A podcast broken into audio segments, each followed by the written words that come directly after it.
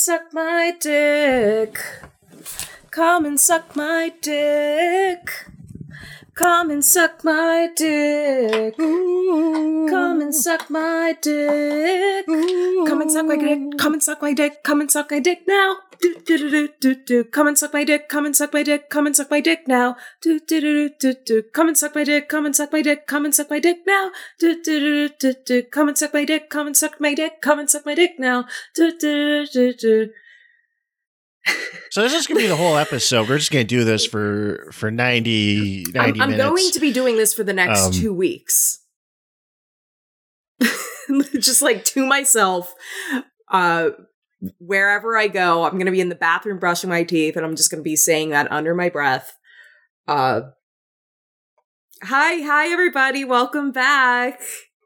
This is uh Marvelous or the Death of Cinema. I'm Tyrell James, aka Discourse Stu, and this is I'm I'm Nicole, um, and today we are discussing uh, Guardians of the Galaxy, which uh, so so they let which yeah th- so they let like um uh Gen X Nick Mullen make a Marvel movie, which is a guy a guy who did good tweets and got punished for it. astonishing. He yeah he makes he makes the exact he made the before he before he like was at risk of losing his job over he made the exact same They- kind of posts like- on Twitter. Okay, I mean, I get why like some of them would be to like the normie crowd. They see that and they're like, es- especially. Um, I mean, I think that controversy predated the yeah, it definitely predated the, like the whole groomer panic that's going on right now. But It it did. It was it was more of a me like it wasn't a me too, but it was like me too adjacent in the sense of it's like, well, here here's a toxic man that needs to be held accountable for all the harm he did with his posting on the internet. Um, which is like what? okay, here's here's here's a good banger. Uh, uh, he, the Hardy Boys and the mystery of what it feels like when Uncle Bernie fists me. Hashtag sad children's books. uh, uh, uh, my new film, Jerk Loose, is- Jerk Loose, a small town where beating off is illegal and one high school kid jerks off in front of others to show how fun it is. That is literally a Nick Mullen joke.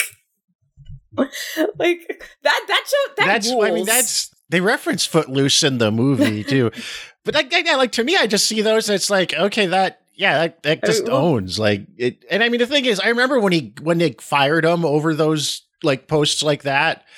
Um, which like I don't.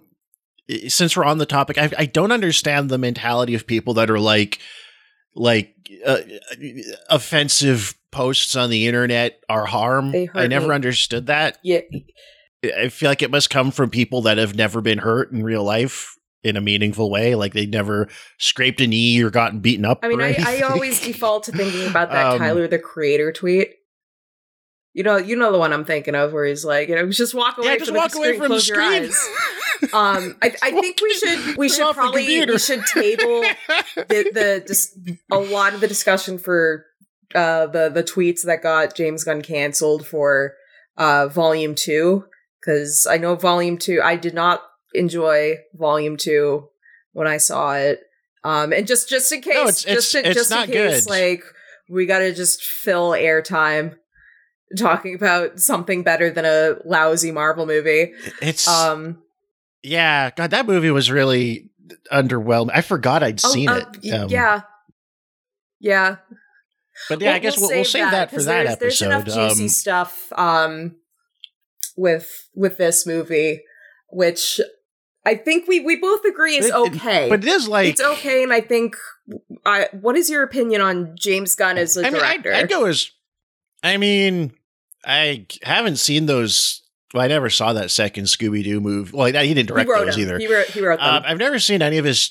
Yeah, yeah. The first one I liked as a kid. Those I haven't seen in a long time. seminal Uh, to my childhood. as a, as a right so I, as as a writer, I um you know I I mean I think that he wrote the Zack Snyder remake of Dawn of the Dead, which is yeah, a pretty honestly actually a pretty good movie from Yeah. what I remember. I haven't seen a long time, but it's it's it's does the thing where it's a remake that's far enough removed from the original that you you you don't get mad at it for being different because it's different enough. It doesn't feel like it's overwriting the original. They can just kind of exist side yeah, by side. Yeah, I always got that impression Um, too. So you can just sort of enjoy it on its own merits. Um, and I, I remember that being pretty Did you good. see Slither? Uh, I haven't rewatched. I've seen them. I haven't rewatched them since either of them like kind of came out. But I remember enjoying those both a lot. I mean, I, I guess like um, I would identify James Gunn as what I'd like to call like a, a sicko movie director. The guy, the guy likes to be a sicko. He got his start with Troma, which oh, totally, I, yeah. I haven't. I tried really, really hard to try to squeeze in watching the Toxic Avenger before we recorded, but my roommate, who was like, "If you watch Toxic Avenger without me, I'll never forgive you," uh, had to go to up to New York, and I was just like busy, and I had to work last night, so just our schedules didn't line up to watch together. Um, I have seen like a couple of Troma movies. I've seen uh Surf Nazis I, Must I- Die. I, saw Clash of Nukem. I saw Class of Okay. Nukem High on like a on a live stream like long time ago. I don't yeah, remember. I it saw well, Surf but- Nazis Must Die, which I had a hoot with. Uh, that that that's a fun movie where like a hate- black grandma goes on like a revenge rampage against uh, Nazi punks. It's great. Um, and there's another movie called Beware Children at Play, which uh, just it's like Children of the Corn, but you actually get to see the children like murder and sexually assault adults and it's not that fun except at the very end at the very end all the adults the surviving adults kill all these fucking kids. And there's one small little boy who looks like Matt Watson from Super Mega who gets like a pitchfork in the neck or something and it's awesome. Um so those are those are my only experiences with Troma stuff. I haven't seen like Tromeo and Juliet so really my only uh, aside from having watched the Suicide Squad just before watching Guardians of the Galaxy, which was a smart move on my part, uh, my only real like engagement with ja- with James Gunn has been like Slither and like the Dawn of the Dead remake, and you know those first two those two Scooby Doo movies. Those were essential like Nicole's childhood like on VHS staples. Like those were the first one especially. I watched maybe like a Isn't that a little late? Isn't that a little No. late for VHS? no, those like came out like, like, like didn't that first one come out in two thousand they were still making VHS. Like the last movie produced on VHS with a I, I history know of they. violence. I know they still were, but I, I mean, I know they still were. well, were I know. I think I saw it in theaters too. like even even my fa- even my family had a DVD player oh, by Oh yeah, but I'm, 2002. I'm, I'm it probably why f- fuck off. We're just arguing semantics. Um but yeah. Um I'm, I'm guessing the scooby-doo movies weren't as seminal to your childhood as they were mine which you know what? I i rewatched I the think- scooby-doo movie like a year and a half ago. Um still very entertaining. How does that hold up? uh, except for there's like you know the obligatory like we gotta have a scene where like Scooby and Shaggy just fart a ton, but it's I I dare you to show me a better casted movie.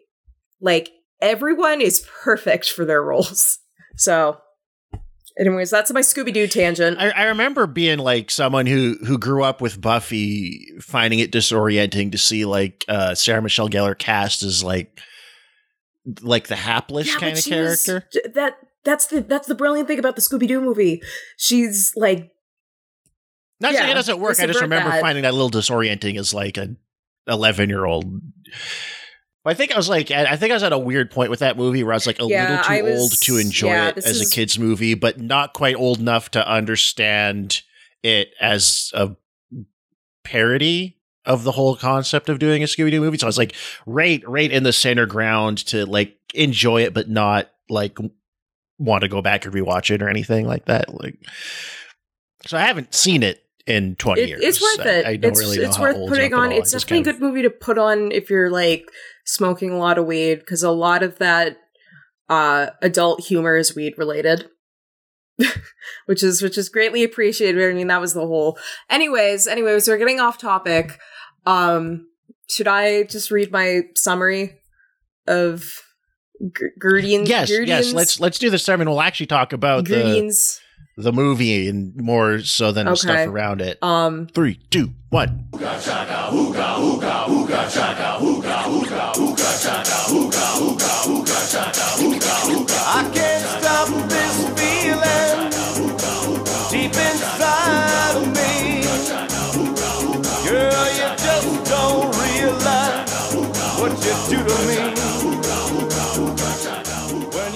Believe it or not, there was once a time when Guardians of the Galaxy was a niche Marvel IP nobody except comic book dorks cared about. The shelves of your local's toy store weren't fully stocked with Groot Funko Pops, and Chris Pratt was just the chubby dumb guy on Parks and Rec instead of an obnoxious Hollywood douchebag. Sadly, we now live in a post Guardians world, and we have a fellow sicko in arms, Troma alumni and writer of Scooby Doo and Scooby Doo 2 Monsters Unleashed, James Gunn, to thank for it.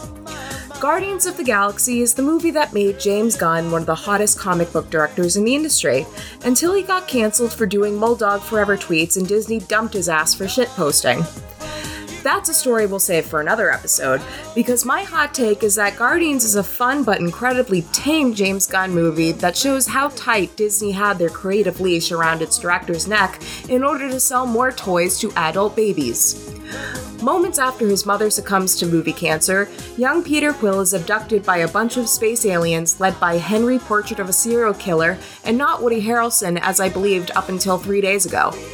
26 years later, the Jewish kid from It grows up to be Chris Pratt playing a douchier version of J.J. Abrams' Star Trek Captain Kirk, who does grand larceny throughout the galaxy under his drag name Star Lord.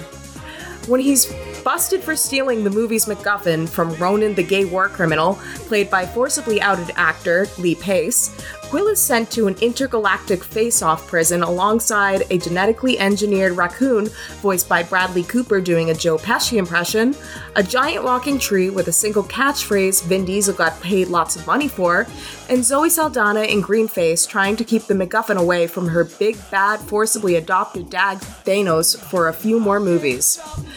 Joined by a literal minded alien David Bautista, this ragtag team of misfits break out of a prison and deliver the MacGuffin to Benicio del Toro in a fruity Guy Fieri wig for lots and lots of space money. Alas, a pink wage slave decides she's had enough of being exploited in end credit scenes and tries to take the MacGuffin for herself because it's a purple infinity stone, alerting the bad guys of its whereabouts because there's still an hour of the movie left to go. A big CGI climax happens where Glenn Close and Dr. Steve Brule don't do anything, which the IMDb trivia page claims holds the world record for most on screen deaths ever with no citation whatsoever. Then the movie ends with a bunch of nostalgia bait needle drops, several minutes of sequel setup, and a Howard the Duck cameo hastily added in post. Hey, this movie is entertaining enough and all, but have you guys seen the Suicide Squad? Sylvester Stallone plays a giant shark who rips a guy in half, and Skeet Davidson gets his face blown off. Disney won't let James Gunn do anything as cool as that, so we'll just have to sub- settle for Chris Pratt making a cum joke. David Hasselhoff.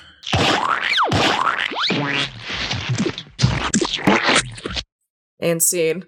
And maybe just the quote Oh yeah, yeah, and, and um, I'll also. It's slightly, or the, from the movie, it's, it's slightly subtle. Oh, I thought you were talking about the. Yeah, let's Miguel. Let's play the uh the the one cum joke in all of the MCU thus far. And Quill, your ship is filthy. Oh, she has no idea. If I had a black light, the place would look like a Jackson Pollock painting. You got issues, Quill. Uh, the the only acknowledgement you'll even get in the whole deal that like semen is a thing although that I, I, exists. I think I wrote in my notes. what did I? I wrote in my notes, and I'm not sure if this was just like spurred by anything or this was just like a brainworm thought. I just wrote, "Can Groot jack off?" A viable question. Viable question, though. Um, Well, he's got wood. we should. I I don't. I mean, he he has pollen. He has glowing pollen. I think that that's his comms. so. And near the end, there they go into that dark room, and he, he he unleashes all that glowing pollen, and the raccoon is like, "Hey, when did you learn to do that?" And I think that's jacking off. That's him coming. Um, oh Jesus! Oh, this movie is uh, actually smiling. sicker than we thought. um, where do we start with this one? that's Is a that Groot is a verb, and it's a it's a synonym for netting. I Groot. We well, that's well when he says at the end, "We are Groot." That means he's saying, "We are coming. Yeah, yeah, yeah. We are jerking off." And and it's it's like the you mentioned that kid was in it, and that's the the, the ending of it, the oh book. God, yeah. Oh my Um, God, at least yeah. the ending of the child part of the God, no. story. Yeah, don't. Um, they have like a gang it's so bang. the children, the twelve year old children, have a they on the one so girl bad, character, yeah. and it it like binds them together spiritually Oh. and emotionally, and allows them to like leave the the the I, sewer I psychic labyrinth reminded me of adolescence. that. Like, I really And- hate it. I think this is kind of the same thing. It's it's it's it's a found family. It's a bunch of friends coming together to come together. Um, Y'all can't see it right now, but I'm like But, uh, shaking my head. I'm just. I. I was having such a peaceful week, and you had to bring look, up this the this it movie works on a lot of. Look, sir, I read that book in high school, way before they like got around to making another movie about it. People had to start thinking about it again, and that just stuck in my brain because I, don't was think- like, "What the fuck think, am I uh, reading?" Stephen King was and I like, bring it up to like other people who had like like my parents and stuff who like they read they'd like read the book in the 80s and I would like try and bring it up with people who'd read the book like close when it came out and none of them would ever remember that part like everybody like would just kind of block it out of their brain. memory yeah um but I couldn't I'm I'm not wired that way I'm I'm like I can't let that go I will I will die. I will be on my deathbed. I'll be, you know, God willing, like 130 years old, surrounded by beautiful women and, and loved ones. And I will be thinking about like Chris Chan and the gangbang at the end of it. as as it's like the the last sparks of like DMT flooding your brain. Yeah, I, I go I go into the DMT tunnel to meet the machine elves, and it's it's it's Chris Chan and it's it's the ghost of Stephen King, and he's going to be standing at the pearly gates, and he's finally going to tell me what the fuck he was doing with that. I'm He- sure he's that, doing like, a lot of drugs. I, am That's sure he what was I, you think he said he was ins- doing. Oh yeah, oh insane amounts of cocaine. yeah. That's but I'm sure brain. in that cocaine haze, it meant something. Like I, I don't think Stephen King's a pedophile. I just no, think it, he's like a living he- ventriloquist dummy. It, it meant something while he was writing okay, anyways, we're we're getting very off topic because now we're talking about Stephen King. Uh so so let's yeah, where do we I can we- mean- let's let's start by talking about the elephant in the room. By the elephant in the room, I mean the uh uh uh Chris Pratt in the room, who probably alongside like Ryan Reynolds might be like the greatest embodiment of like the death of cinema as a whole. Two, two, two guys I'm completely sick of. Yeah. Two, two guys I used to find endearing that I'm completely Yeah. sick of. Um, Like I I don't know if you watched Parks and Rec. I- I did, loved actually. Parks and Rec. Um like there like and I think about there's it was it wasn't used, it was like used as a an outtake, but there's this one Parks and Rec outtake um and, and Chris Pratt makes a comeback joke about Kim Kardashian. Uh Miguel play that clip. Everyone loves a good comeback story, right? Seabiscuit, the Mighty Ducks, Robert Downey Jr. Uh, who Rocky. else? Yes. Kim Kardashian. Kim. Well, Well, in the video, she gets she gets come on her back. I think.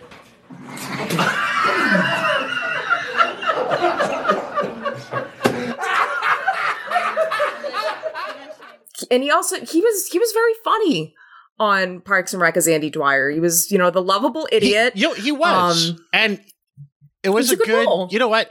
It's it's a show that's frustrating now and and later on because of like what it kind of represents symbolically Yeah. because because of the way it was kind of used as political iconography by like just the worst types of liberals. But as a like like as a sitcom, for what it is, perfectly good sitcom.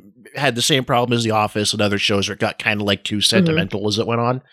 But you know, really well cast. Chris Pratt, you know, before we got sick of him, before he got muscled and and Before he stopped drink- drinking and- beer and as he explained his weight loss in universe on Parks and Rec. yeah, he. And I mean, it gave us Aubrey Plaza, who I, think is like great. love Aubrey Plaza. She's like another one of those like people I'm like, I don't know if I want to be you, be with you, or like where it's like, you know, both uh bisexual desire and just like I see myself and you like I I I have I, many I just April want her to Ludgate be moments. mean to me. Like April Ludgate is a yeah, I just I want her to be. uh that informed my personality. I want her to in a in a sexual way. If that um makes any, sense. anyways Um, but uh yeah chris pratt really took a nosedive from you know the the lovable charm of like andy uh dwyer to just again being representative of like the big hollywood douche who fronts every shameless like ip reboot refranchise yeah, and who's like there? It's like you feel like like the sense I get, and it's just a sense is like the goofiness is kind of a veneer for someone who like really is just like kind of like a like the the the dickhead popular guy in your high school who like never that and that. like you know he used to be married to Um, Anna Faris, yes, um, like the the act the actress, and so in like 2019 or yeah, something. this star of uh Gregg Araki's most heterosexual I, movie. I should just I should I gotta The watch that this month or at least soon. I can't believe I haven't watched it yet, but uh I I didn't I didn't know that like I didn't know who Gregg I saw that as a teenager and I really liked it. And I had no idea who Gregg Araki was, and then I saw Nowhere, oh same guy definitely. and I went and looked him up, and I was like, he fucking directed this stoner comedy that I saw. What it's like one of those weird synchronicity things. I don't know, but um, so it I know I think Anna Faris is great. But yeah, they had a weird So, thing, right? he the thing and i'm gonna i'm just looking at this article from insider so they um they had a son uh together uh chris pratt and anna Faris. um and as a newborn their child suffered some like health issues um like he's the, he's he's an adorable little guy. Like there there are like pictures of him. He's got these like chucky glasses like charles finster glasses on. He's like an adorable little guy. He but uh he had some like uh hemorrhage or some kind that resulted in like a vision problem but you know otherwise totally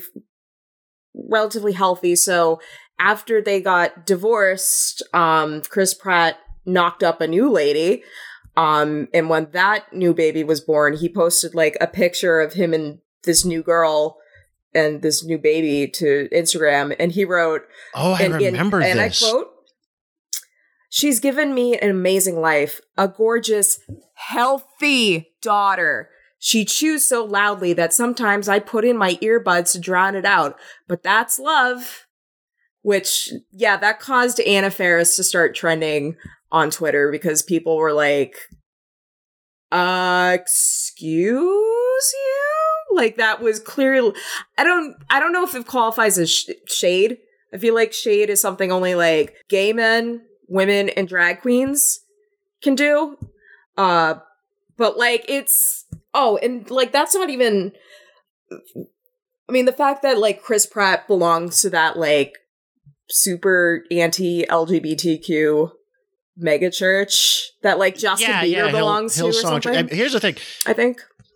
if um if if certain uh if certain websites are to be believed, Hillsong is like extremely doing like um. Conversion therapy, probably. Well, no, no, no. I mean, like, Allegedly. like they find young women, be like, look at all these celebrities that are part of our church, Oh, ew. and then it's like they Allegedly. have those young women fuck the Oh, celebrities who then like donate like Allegedly. half a million dollars. I don't know if, if certain website if certain websites are to be believed, which they sometimes are, sometimes aren't. Uh, but I mean, also Hillsong, the original founder of Hillsong, which started in Australia, was like a full on convicted pedophile. So there's that too. Oh, wonderful. Um speaking of speaking of which But but even setting all that stuff aside, like I'm just really really sick. yeah, of Chris he Pratt. um and you're right. it- Ryan Reynolds is like the oh, same it's, it's the exact same like it's the same thing. like rating um, thing to like uh I mean I Chris Pratt is also doing the rounds right now because there's another fucking new Jurassic World movie out and I hear it's somehow even worse than the first one which is like how do you get lower than like dog shit on the on the bottom we, of a boot we have to do the did. Jurassic World movies. I no think. no No. Jurassic World like made me physically I angry I think we do. if I have to watch that movie, I will like allegedly do some sort of property damage, and I'll have to owe my my landlord That'll money. make no. See that you. That'll be great content. Uh, no, it's gonna be that like anger, it's gonna be like me that that's remember great that content. viral video of the the kid like getting pissed and like trying to shove the game controller up his ass. Uh, no, Not it.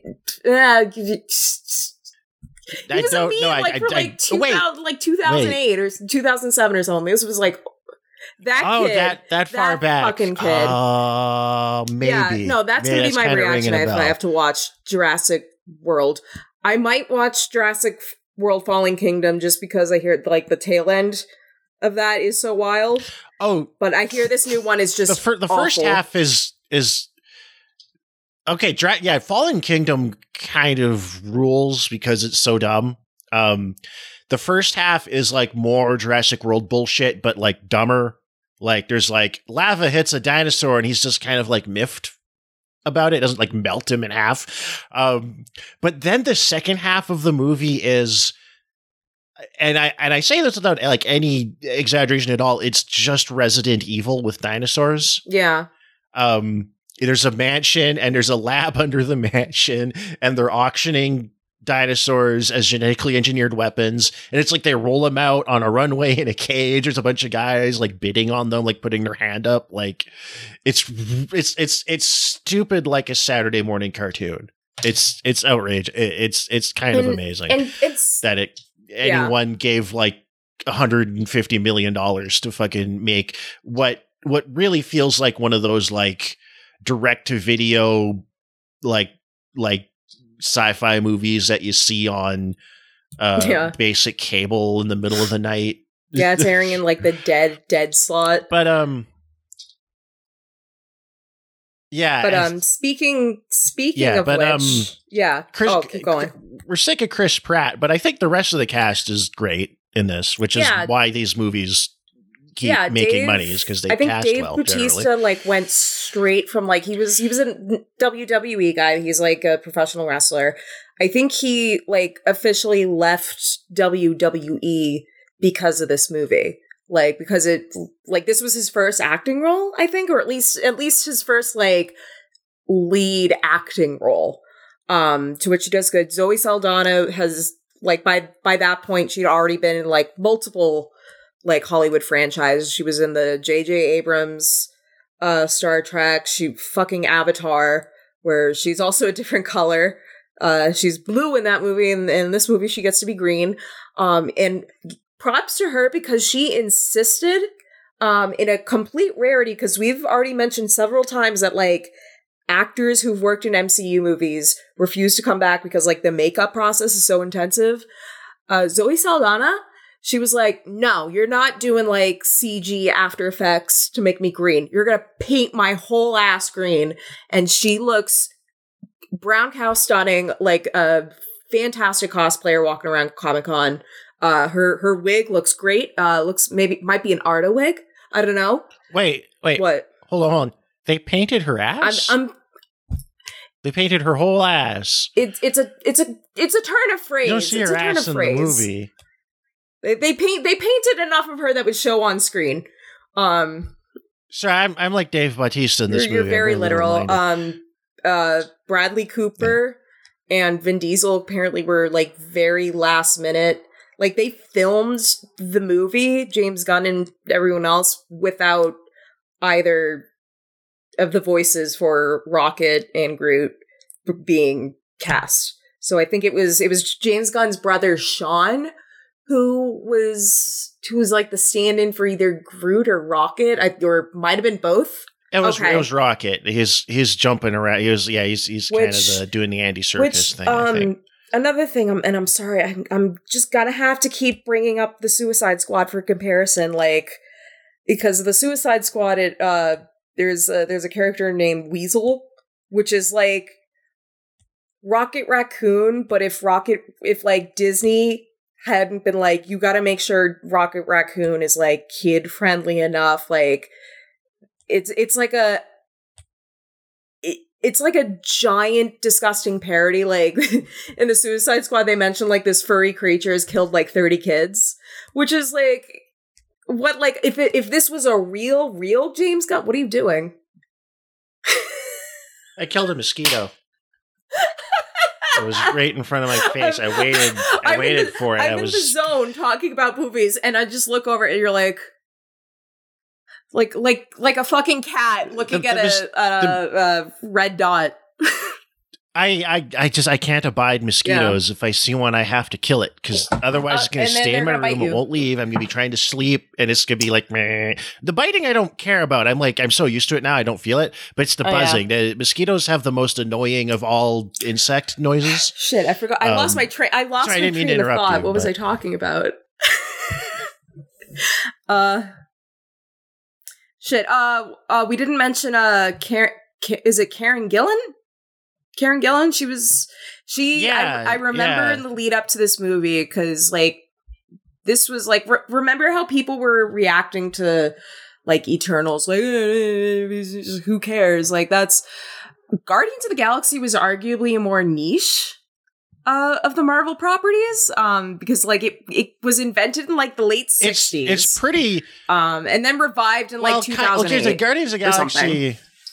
It was well, yeah. There was like there. It was a short-lived thing that like because a lot of these characters they like they they come and go, and then they like a few years later, someone will bring them back for a little bit, and then Yeah. they go again, or they'll show up like here or there to fill something out. But the original Guardians of the Galaxy were a totally different thing, and then all of the characters that are in the present Guardians of the Galaxy all kind of like existed in the 70s Yeah. or 80s and just kind of bounced around and then at some point in the 2000s like two thousand eight, I think. they were all kind of brought together.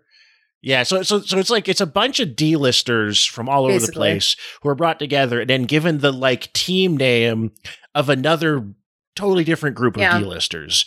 And and then they made a the, and then somehow they got a, a movie. Um and the movie was really yeah. successful. Uh, anyways, I, I was about to say Karen Gillan. Uh, actually, wait. I am. Let me double check what her name is because I'm probably making an ass of yeah, myself. yeah, it's Karen Karen Okay, Gillan. um, but she, um, No, you got it. Like she famously shaved her head for the role of of Nebula, and like she she revealed it at Comic Con by like taking her wig off. My question though is that isn't Nebula bald? Yeah, she is. And I might have done something a little bit crazy.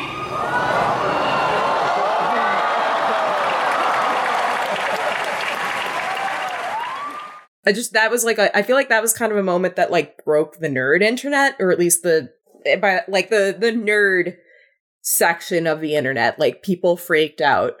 Um, but before, other than that, like people like Marvel felt that it was this movie was a bit of a gamble because it like the first Iron Man, people weren't familiar with the Guardians of the Galaxy. Like he was, they weren't a household name.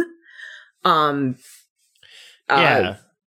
but you know what? You know why I think it works? It's because these are like you know, as in contrast to like the Avengers, these are more in the vein of like an anti-hero kind of, at least an anti-hero sort of storyline. Um, because it's like the swashbuckling rogues sort of shit as opposed to like pure-hearted superhero. I mean, I mean, it's Star it's it's Star yeah, Wars. Yeah, it's it's it's Star Wars. It's, it's Star it's Star Trek, Wars type of it's thing. Battlestar Galactica. Well, well, no, it's not. It's not Star Trek well, at all. uh, Ba- no, those Galactica, girls, those all those alien girls walking around in like full painted.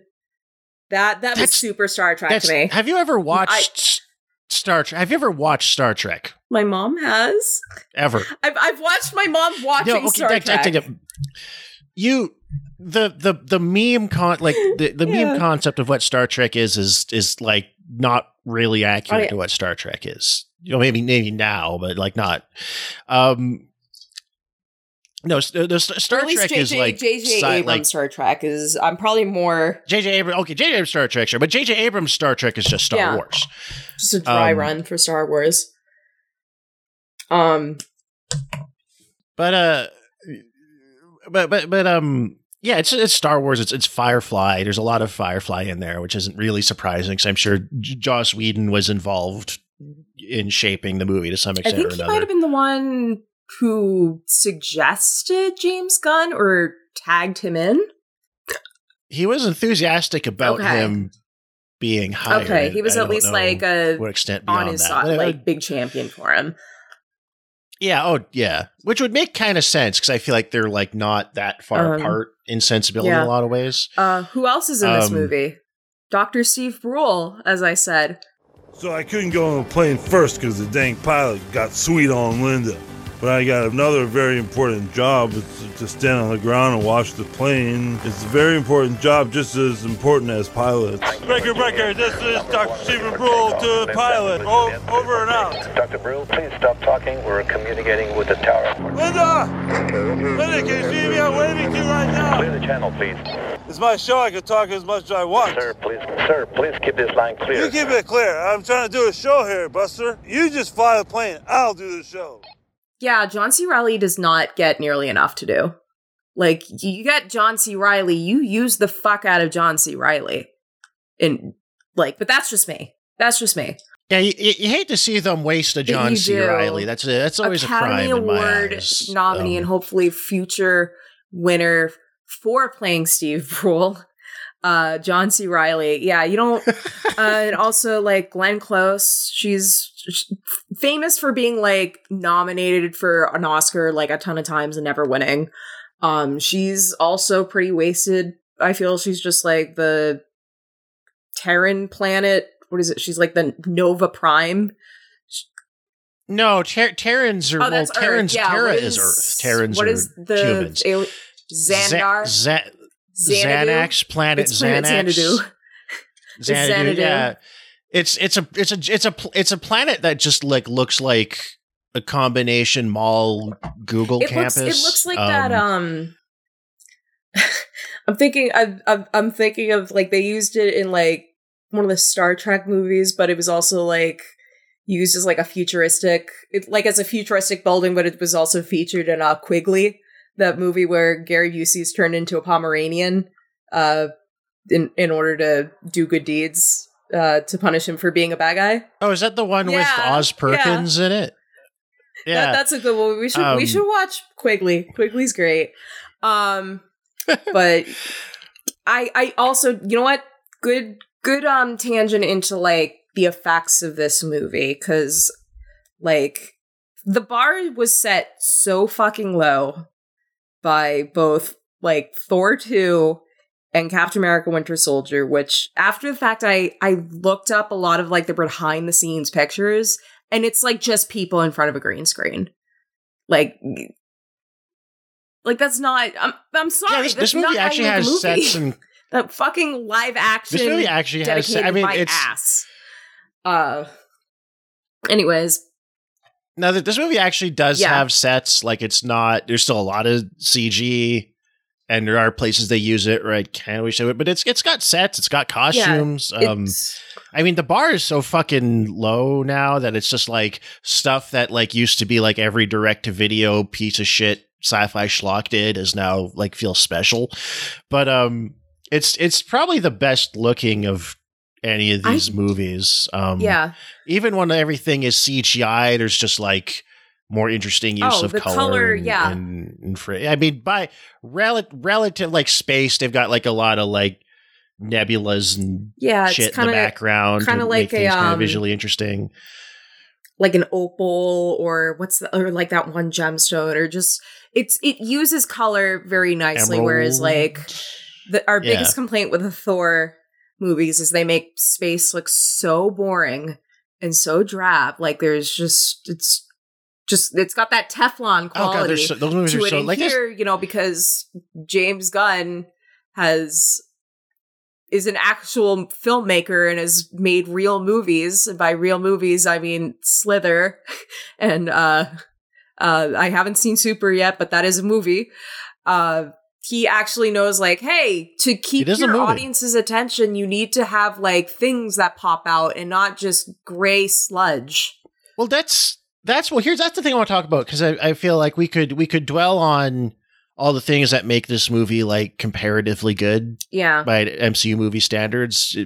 Um, but what I think is is like kind of most interesting, um, aside from kind of the the ephemera surrounding the movie, Which we um, have we'll have to talk about how is much this movie was like uh just just the the a merchandising fountain but go on we'll we'll talk about that in a bit Yeah, oh yeah.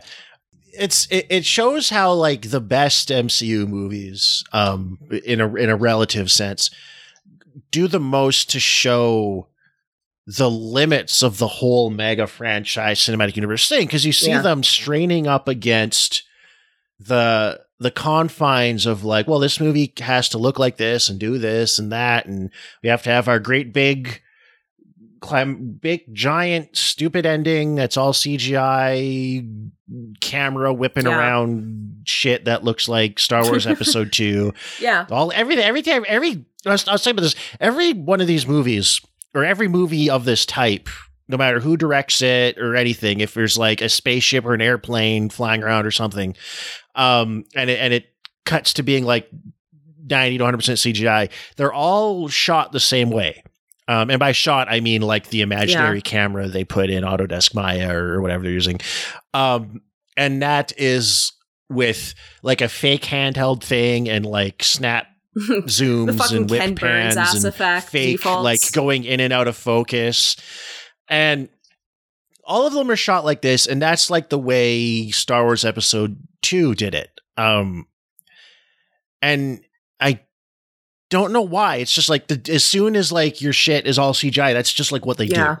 do. Um, and even if it doesn't look like the rest of the and i movie, mean there are there are ways to and like I'm bored of it and yeah. tired of it. And i think like part of the reason you get this this eyes glaze over quality to it it's not just because it's cgi per se but it's because the the fact that oh we can make the camera go anywhere and do anything and have it all fly around and blah blah blah it means that you don't get like k- that kind of careful staging and f- framing um and composition that you get when you can't there's just fucking Yeah, make the there's no camera do whatever you want at any given moment.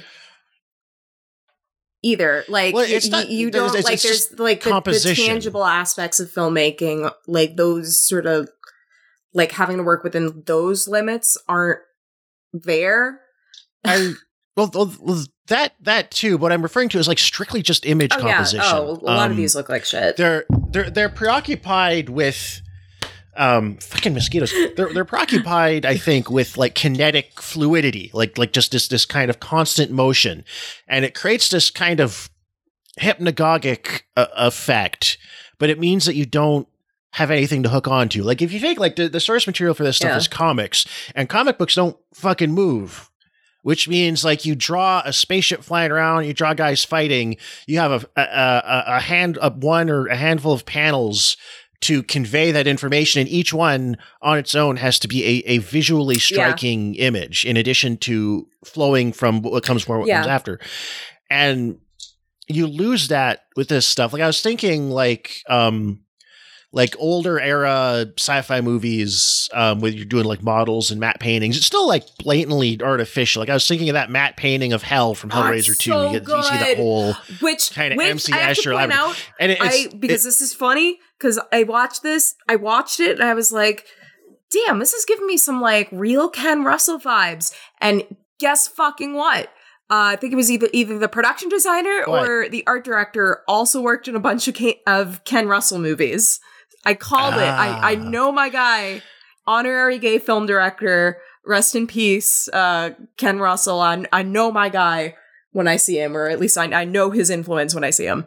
but But I think with like like a matte painting, because a matte painting Yeah. doesn't move, you have to make it however convincing or artificial it is, you have to make it a Yes. striking Yes, single absolutely. image. When everything is in ki- hyperkinetic motion, no single part of it is like a strikingly composed Yeah. image. Um and I'm not saying everything has to be that all the time, but it especially something that is like based on comic book stuff that is very fantastical. It's like you you you lose that. And there's there's times when this movie has interesting, strikingly composed shots, but then when it goes to like the big action sequences, it loses that in favor of just the kind of stock the Avengers battle sequence at the Destroyed end city, kind of um, CGI explosion. but just that, like, instead of like one really strikingly composed image of a big, like, you got your big spaceship coming in, but because the camera's kind of just sort of either the camera's just kind of like whipping around or just kind of looking at things in a sort of a functional way, you don't have that sense of of grandiosity or, or scale, and it's like just comes down to image composition. Um, like I, I was thinking about the movie. I think I talked about the movie Arrival. yeah, yeah how like the, se- the is- sense which- of scale. however you feel about that Villeneuve is able to convey with Yeah, those the- like giant. the way shi- it's yeah, shot, like yeah, even though that spaceship is also all CGI, the way it's shot and composited gives you a sense of scale, but you, you have to be deliberate with your composition to get that. You can't just say, well, the spaceship's big, we have a big CGI spaceship and it's big, therefore it's impressive. Like no, not not in not not not when you can do everything with computers. You need artfulness to convey uh, an impressive sense of yeah. scale or The, scope. the one shot I really or- or think what have you. about in terms of like really showing the limit, or or just that I feel is very indicative of this movie as a whole because it it's not that it looks bad. It's just like I found myself thinking like, damn, I wish this wasn't like shot in front of a green screen or something. It's the it's the part where uh Peter and Gamora they're on that balcony having that chat and she says the the really cringy like pelvic sorcery line. Play that clip, Miguel.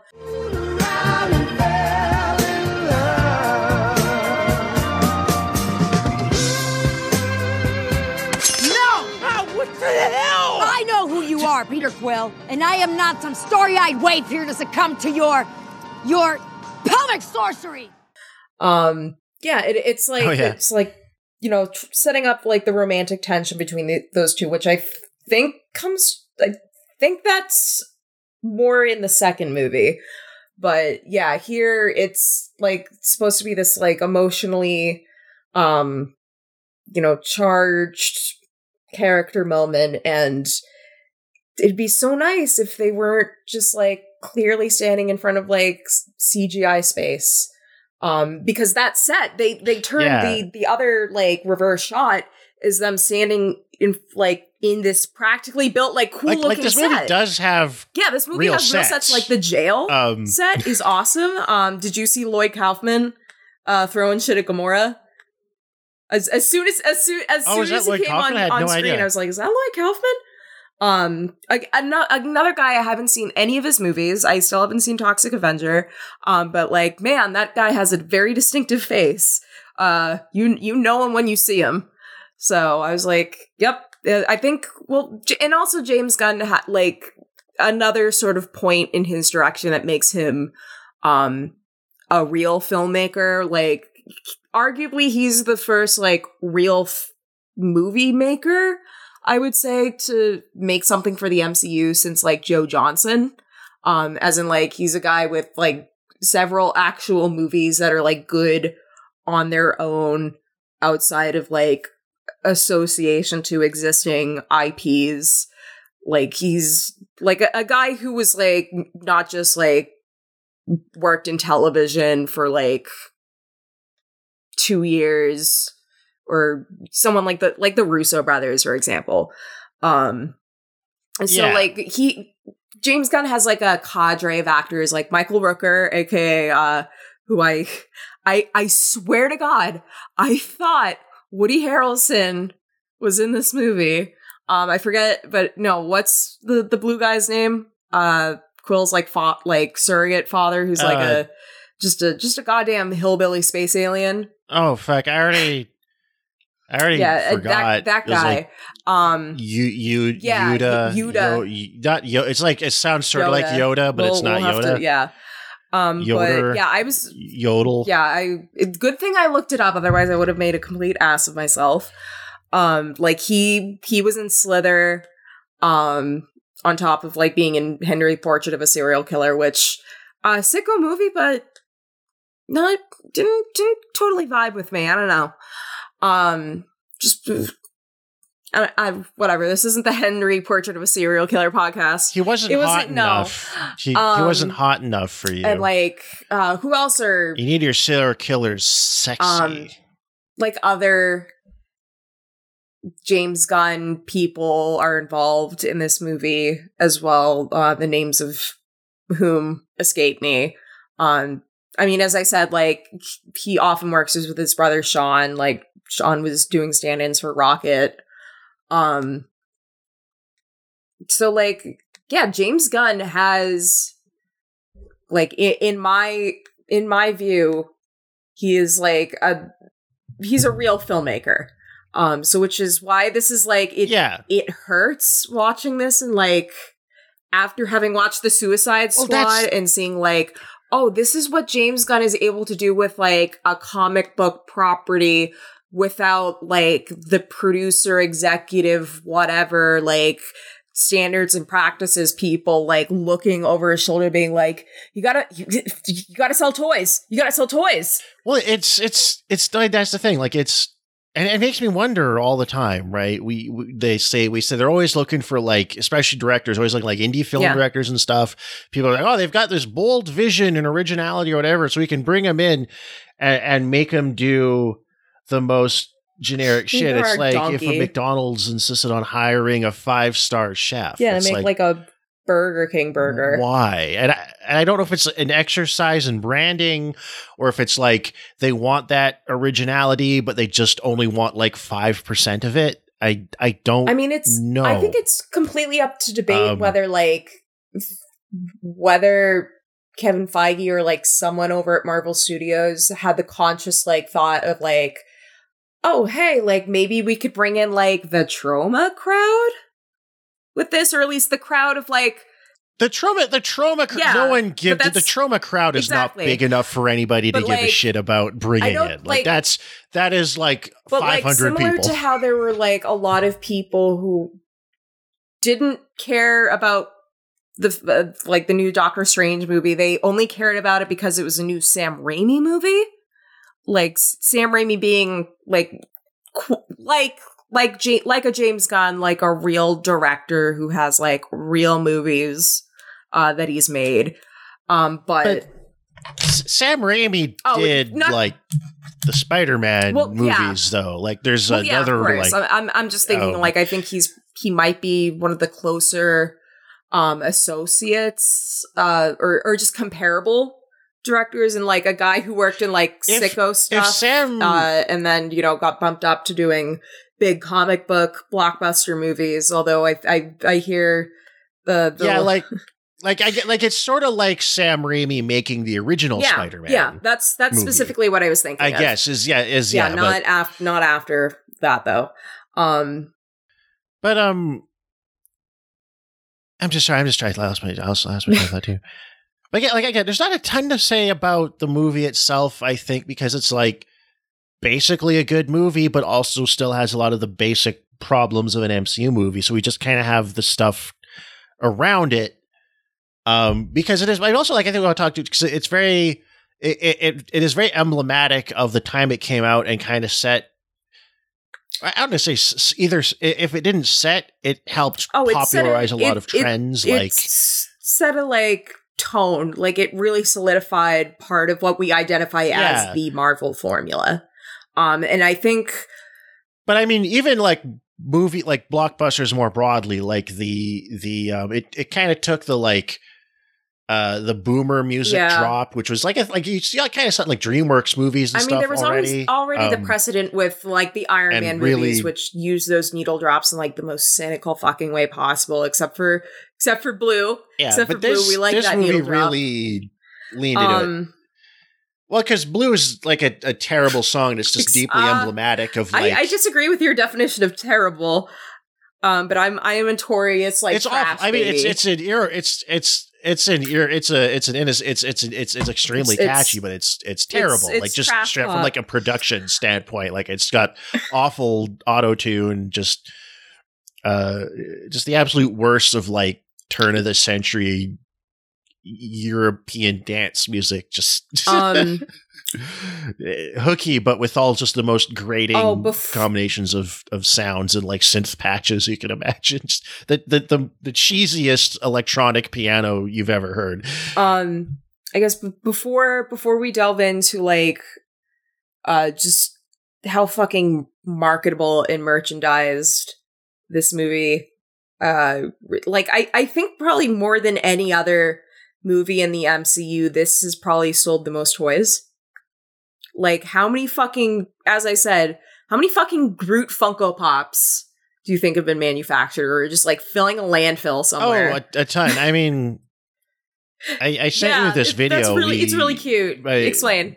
they bought my dad uh uh so after this movie came out there's the little baby groot at the end and he and he's dancing along to that jackson 5 song and so obviously they had a little dancing robot or not robot they had a little dancing like animatronic groot that played the song that you could buy. And uh, my mom and my sister bought it for my dad. It was just kind of around the house um after that. And uh, my uh at this time my younger nephew lincoln was just a baby. And whenever they would play that he would get real excited. Yeah, the baby he'd rock. back I and love forth that. in time to the The music. baby, yeah, baby yeah, he- groove. he's, he's like he's like yeah, set, eight months old, Baby groove. and he's rocking back and forth and get Yeah, really babies- excited and into the music. babies love that and then shit. oh, there's always a certain point in the clip of the song it would play where he'd just start smiling but that's and laughing, exactly and he would why play that it like over and over and over why and over like, again until the thing mid broke. credits like or, no, it's before the credits. Like that that like end cutscene. Like that's that's why Yeah. Groot became so fucking popular as like you know it, it's it was the same idea with like Baby Yoda. It's like th- it's like a big big Well, thing turned into Groot baby. is like a child. Yeah, but but Groot, like the character, is also like a child. yeah, in like a a, yeah, fundamental in like way. a I only say one With the- thing. I'm like the baby. baby kind of eyes. Yeah, and has like a certain sort of innocence about him, even when he like impales like ten guys with his which branch it's arm. never Like, again uh, little- I, I have to emphasize this for because i know what james gunn is capable of i know the sort of sick shit that goes on in his mind fucking i the man did multiple head explosions and decapitations in in the suicide squad and slither is just like bought like some of the best body horror definitely to come out of like the 2000s in a very oh, Slither's, Slither's nasty. disgusting. Slither's approaching brain dead. I- Have you seen Brain Dead? need to um i need to i need to watch like uh, peter jackson's like splatter stuff one of the most uh, but uh Yeah, yeah. S- Speaking of like, yeah, guys who guys who went legit yeah him, after him making too peter jackson too disgusting, the Like, ex that's- club like one of the most Academy Award winning directors of all time, and he started out with these just like absolutely nasty, no budget little exploitation. D- Brain Dead is outstanding. i know i think i watched like the first 20 minutes of it That and i don't an remember if i was just like oh this is excessive or I, I can't movie. imagine i was but It no, it doesn't really get like it's it's it's in the back half of the movie where it gets really gross. But it's it's really Yeah, that movie um, rules, but, but- it's but really anyways, something. I Like was they go say, for like, it. because there's there's there's I I had this conscious thought. Can you we have a James Gunn directed movie in the MCU and yet still to this to this movie the goriest and like most violent on-screen death in an MCU movie is that guy getting shredded by the propeller in the first Avenger or uh fucking I still don't know how they got that like in there. or yeah. or uh fucking what's his name getting yeeted into the tree in Hulk.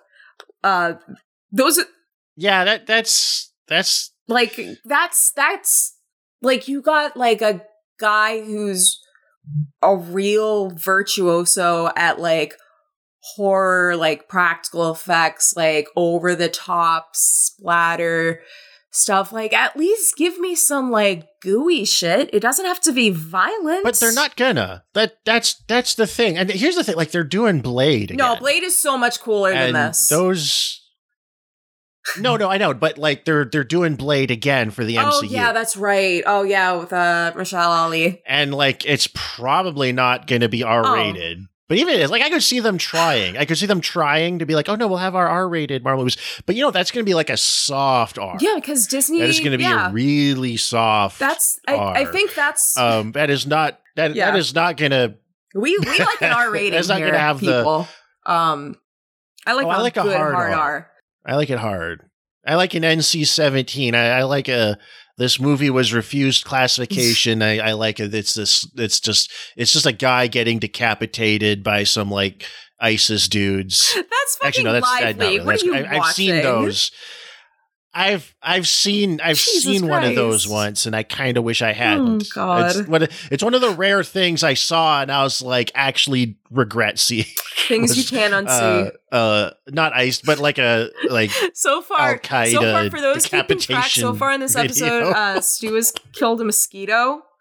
Um, and now he's talking about watching ISIS beheading videos. So just the one, just the one, and I didn't seek it out. It was uh, someone, uh, a friend of mine, put it on. yeah, He, he was he was that guy. guy's like this was like a real Oh, oh, two of thousands course. like Oh, high I school was- thing where it's like you had the Yeah. the one friend that would be Look like, hey, look at this, and it's like a oh video. god, stop it! Yeah, You know what yes, thing who is? think you're talking to? yeah yeah, and she's she's using two fingers and she's got like long Stop.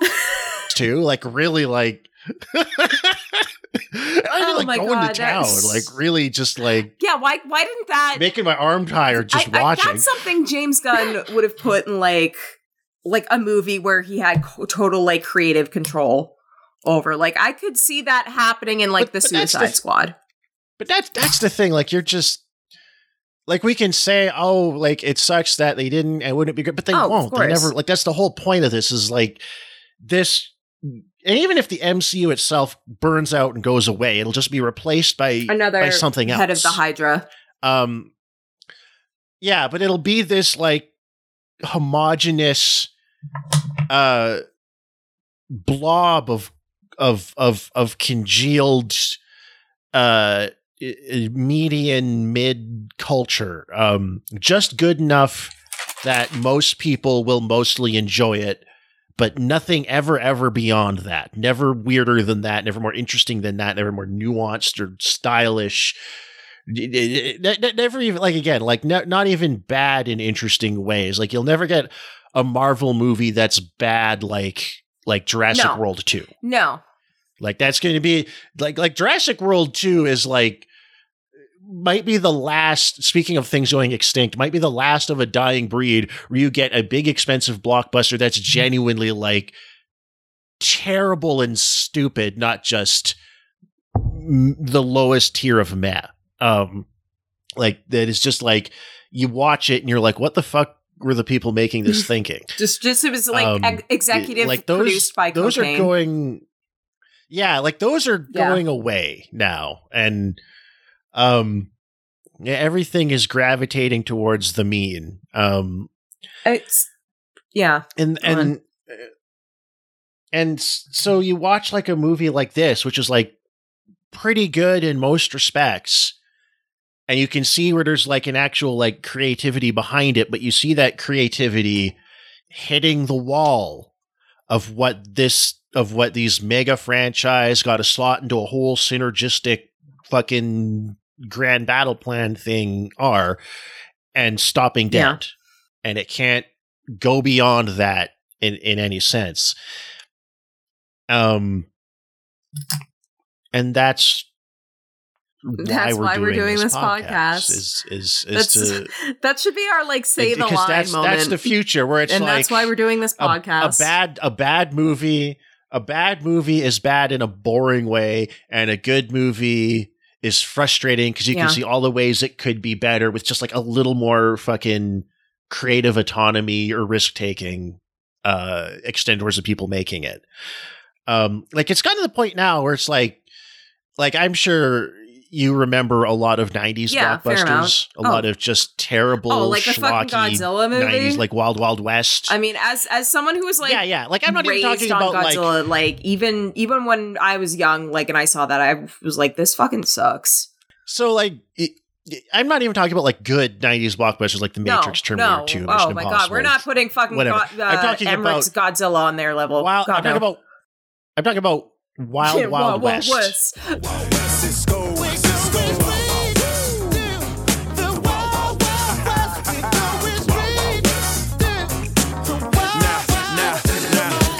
upon a time in the West, madman lost his damn mind in the West. Love less, kidnapper down, nothing less.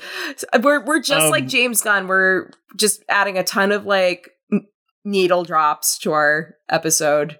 And like you see all the elements of like modern blockbusters there, but there's that like extra-ness to them, just throwing everything at the wall, kind of like there's there's still some of that like Simpson Bruckheimer little bit, cocaine yeah. energy to all of it.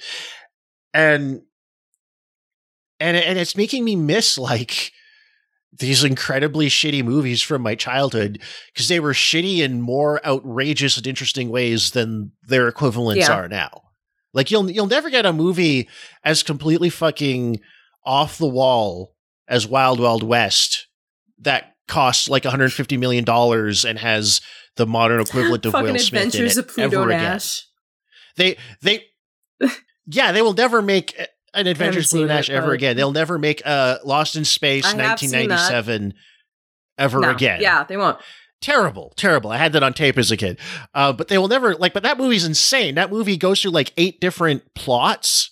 It's like, well, we're out in space, and then oh, we're investigating this spaceship, and there's bugs on it, and then oh, now we're stranded. Oh, now we're doing time travel, and now it's like insane. It's an insane. Oh no, I was thinking film. a Galaxy Um, Quest. It's like that actually. Like oh, Yeah, Galaxy Quest. Galaxy Quest, Galaxy, Galaxy Quest is a Space. genuinely good, really good Um, movie. Um, no, 19, like 1997 Lost in Space isn't like so good. It's so bad it's good, but it's a, a bad blockbuster in a way that we will just Never see again. in- like like Jurassic World 2 might be the last of those we ever get where you watch a movie that cost 8 trillion dollars to make and aside from the really high budget it feels like an asylum movie with like how really Yeah. stupid it is. They don't they won't make those anymore.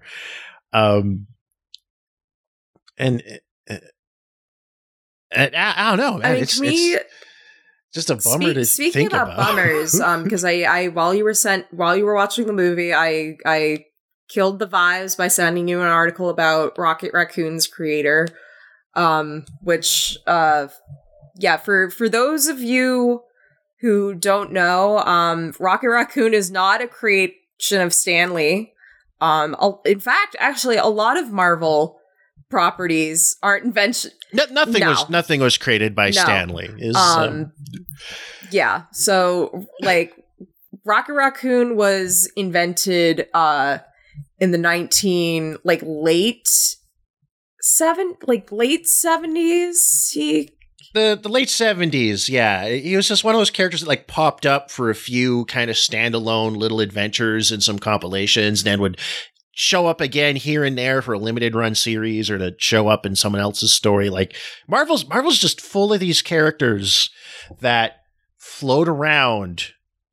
Only popping up here and there once every few years and then disappearing again. Um, it just they're stacked to the. Yeah. I mean, and that's why like Disney bought them. Is it's like we've got. I, I, I'll get to that point um, later. So, Let's, anyways, uh, uh, Rocket Raccoon was co-created by uh, Marvel artist uh, Bill Mantlo. Um, he also created Cloak and Dagger, which also I they're also in the MCU, but they were like a television show that also got two seasons and was canceled. Um, I think that was more aimed for teens. I think it was, on it? Freeform. It was, like, it was on some st- st- free. Well, I've never it heard used of to be Freeform. ABC Family. Like, in my and before I, I ABC Family, it used to be Fox Family, and before that, I don't remember. Um, but then again, then again, that's your That Canada. That, I don't know what your other- channel situation is up there, but um, we we get most of the American channels, but then we also have like Canadian versions. Like you know how you guys had like MTV. yeah. Oh, you had like uh like uh oh mu- much was it? Much music. Much and music, Then, I, yeah. that became you Fuse, could get you it? could get MTV if you spent enough money. I don't know what happened. I haven't watched much music since I was nine years Um, old. So but- so anyways, I'm I forwarded you this article. Um, it's from the publication called Quartz. Uh, it's by Oliver Stan Staley. I almost said Stanley. Um, but he- uh, unfortunately, uh, Mantlo was uh like a, a couple years after he parted ways with Marvel, which uh based on this article, uh, Marvel was really unappreciative of him. Um, really kind of made him do uh, grudge work. Didn't didn't didn't hold him up to the level. like yeah. all their writers, Um, creators, but a like- couple couple years after that, he was hit by a hit and run driver, um, and suffered traumatic brain damage and brain injury that basically keeps him like almost almost exclusively confined to a bed. Um, he needs to have like twenty four hour uh care, which thankfully uh the family was able to negotiate with Marvel um and settle a large enough amount where he's receiving um you know 24 hour care. But if, again this is fucking america so like based on based on the article Yeah. um, and i i encourage you to kind of like read through it if you're listening. Um just like yeah those like it just sounds like a fucking hospice. Um it's it's, it's fucking it's, it's sad bleak. although Um, like you know they made a people made a big deal of like oh they got to show him like an ex like a you know f- first cut of like the completed movie and it's just like it's like It- the guy doesn't from the description, really I don't know, know if he he's all fully there. understood what he was Like- watching. He's re- no, he's, the the the the description. Some of the descriptions you get, it reminded me a lot of when I was helping look after my Yeah. my nana when her dementia was getting really bad. Like it's brain damage. Well, Yeah. dementia is a form of brain damage, really. Um. So and it sounds like it's not the same thing, but it sounds like kind of like in that region of like severe cognitive impairment. Um. But I, I noticed like one of the tidbits in that article where they talked about because they did like Marvel before Disney bought them, uh, but I think continuing after, um, they were like, oh, now we're making all these movies. We've got to go make sure we've got all these Yes. rights I- like can I- dialed can in. I read the- and it's went around to can i all read the their paragraph you're referring to yeah Um, yeah, Yes. or actually, uh, these are a couple paragraphs. Um, all right, ownership of copyrights has been a contentious issue in the comic book industry. Marvel spent several years battling the estate of Jack Kirby. Uh, over the rights of the characters, the Kirby family argued that under a provision of copyright law, the rights reverted to their creator after a set period, and if they prevailed in court, the legal status of many of its characters would be thrown into doubt. To prevent similar similar disputes, Marvel approached its creators and offered them payments, said to be as low as $500, to lock up the rights to their characters. Some took the initial offer, while others, like Ma- like Mike Mantlo, who's Bill Mantlo's brother and uh, like caretaker or like I forget what the legal term is called, guardian. Um, hired yeah hired Guardian, attorneys yeah, to hammer out contracts. everything. The Kirby estate and Marvel settled in 2014. Uh, Marvel disputes the $500 figure, but whatever. Um, in 2000, Disney acquired Marvel for $4 billion. 2009, Marvel acquired Disney acquired Marvel for $4 billion, um, a purchase that included the rights to more than 5,000 Marvel characters.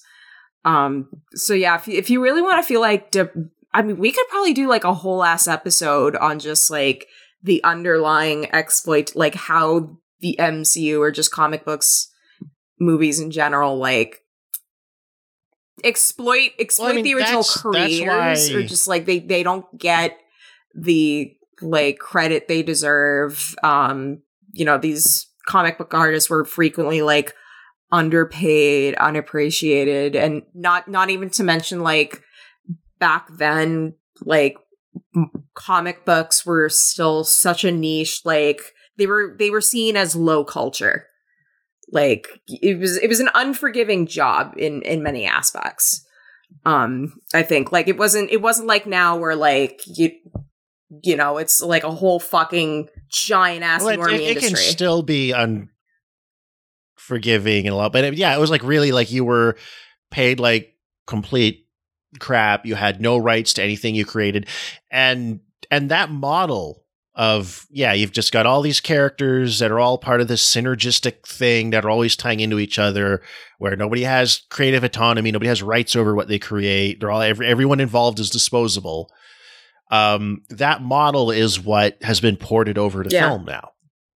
Um, not that film has always been that not that there wasn't already a ton of exploitation and commercialism in film anyway, but that especially bad model is now being adopted and scaled way, way, Yeah. way up to this um many billion dollar uh edifice. Um and I mean like that's why like the 90s you had like Image Comics was founded, which was all about like creator ownership of the stuff they published and everything, Yeah. right? And that was what led to a, a boom in um independent, kind of more interesting uh comic book stuff, whether it was sort of superhero-y or more um Yeah, you get stuff like uh or- or like literary Spawn, The you. Walking Dead, or uh other other like indie like '90s comments where where it's the Maxx. yeah, where it's um you know there it's allowed to be like I don't want to say like edgier, but yeah, they don't. Yeah, Oh, it was, well, I mean, edgier was one of the things, but just more. It was definitely allowed to be edgier, but it was also just there was more creative. Uh, yeah, the, the own, I mean, not only did the writers have like ownership of their creations, or writers, crea- character, artists, combination of, but like they had just more creative Yeah. Um, in general.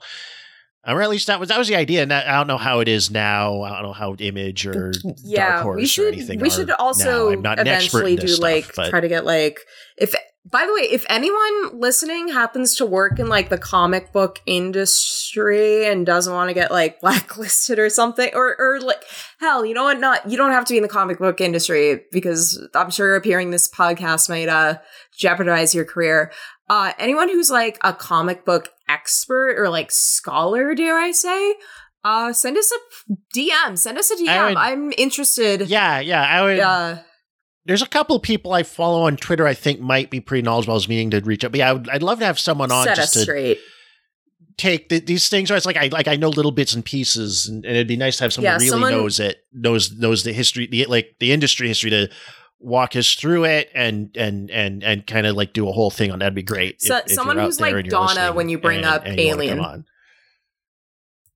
hi donna Alien Three, yeah. Hi Donna, we love you. Um uh speaking of Rocket Raccoon because I don't know, I found him annoying.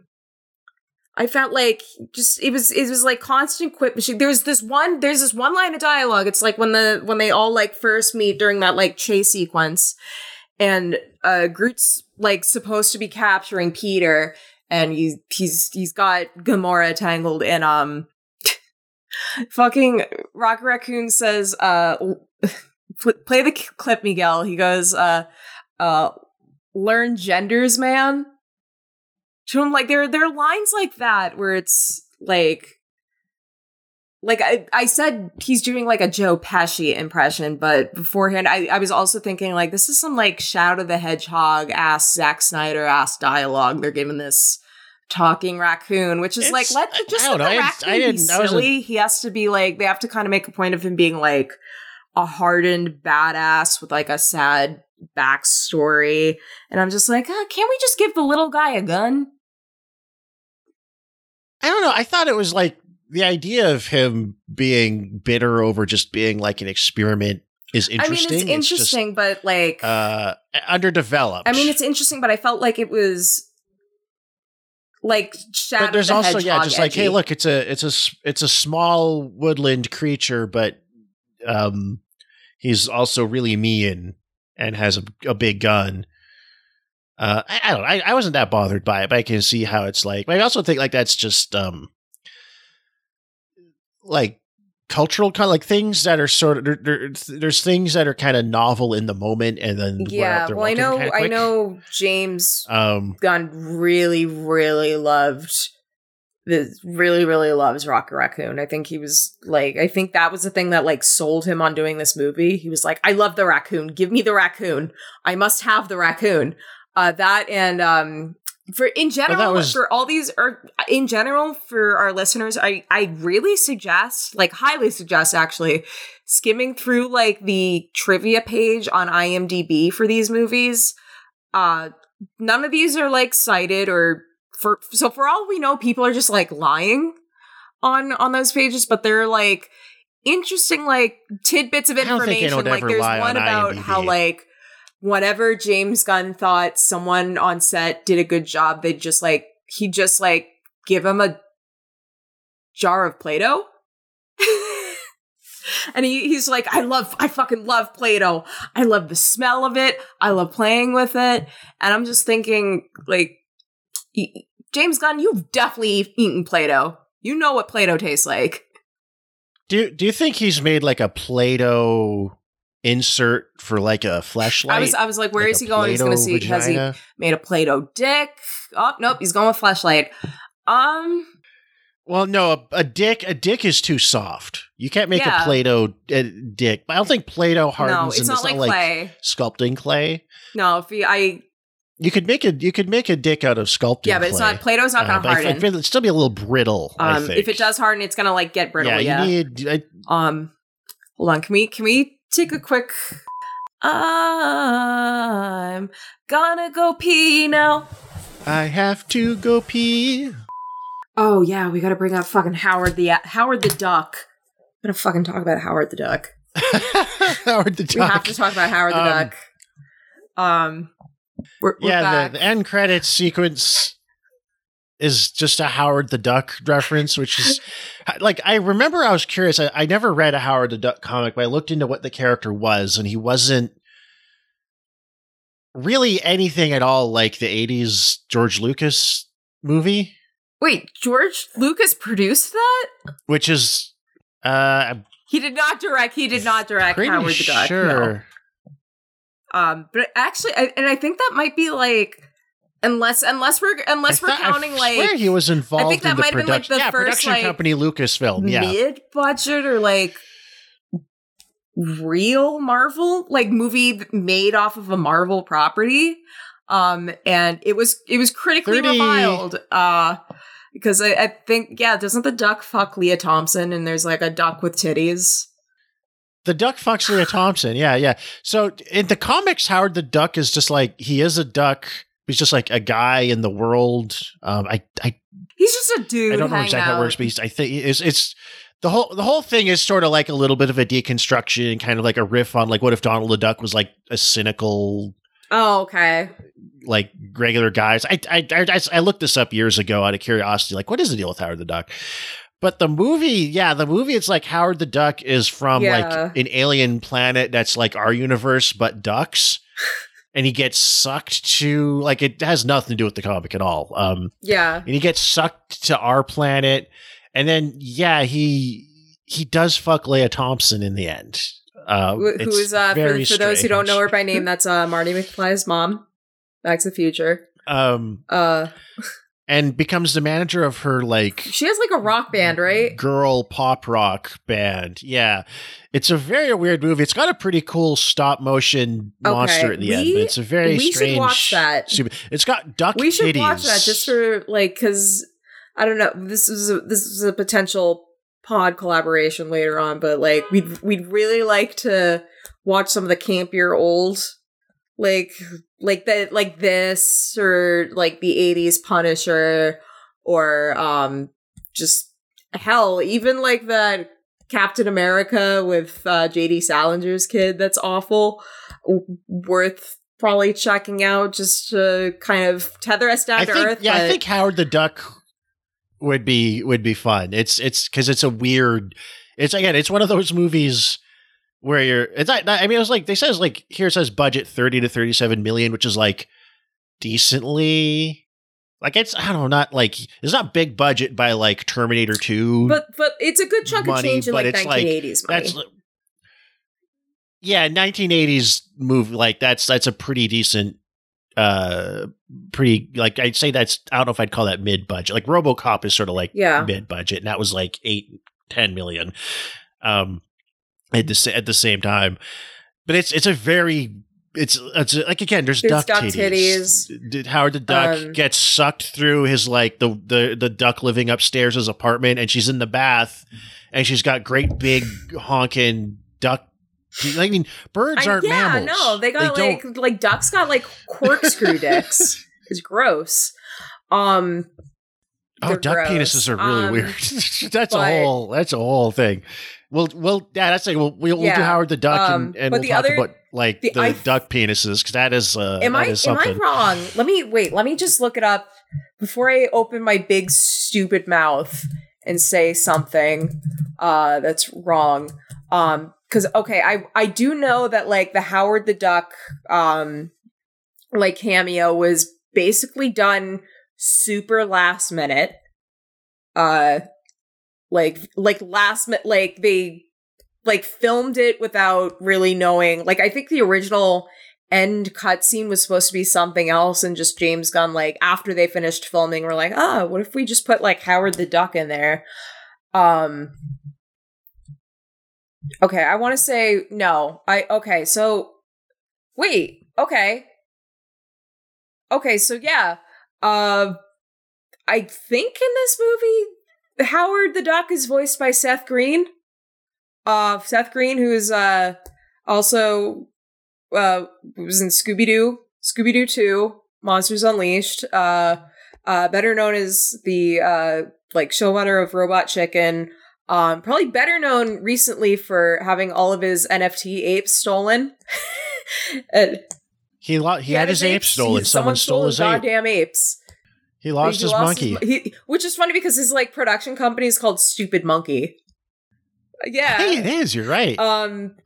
Go so, figure. So yeah. That well. That, other than that, um, we're we're literally talking about the end of the movie. So let's let's transition to like yeah, you're right. It was Seth Green. I just let's uh, I uh see that here. let's let's talk about better movies you can watch like like the suicide squad which will i don't know either either we do that chronologically um when it comes out which will be like at least 10 plus episodes down the line or we pair it with ayer's suicide squad Oh, that just came out like Yeah, last year. So yeah, that'll um, be that'll be quite I- a ways I- down road.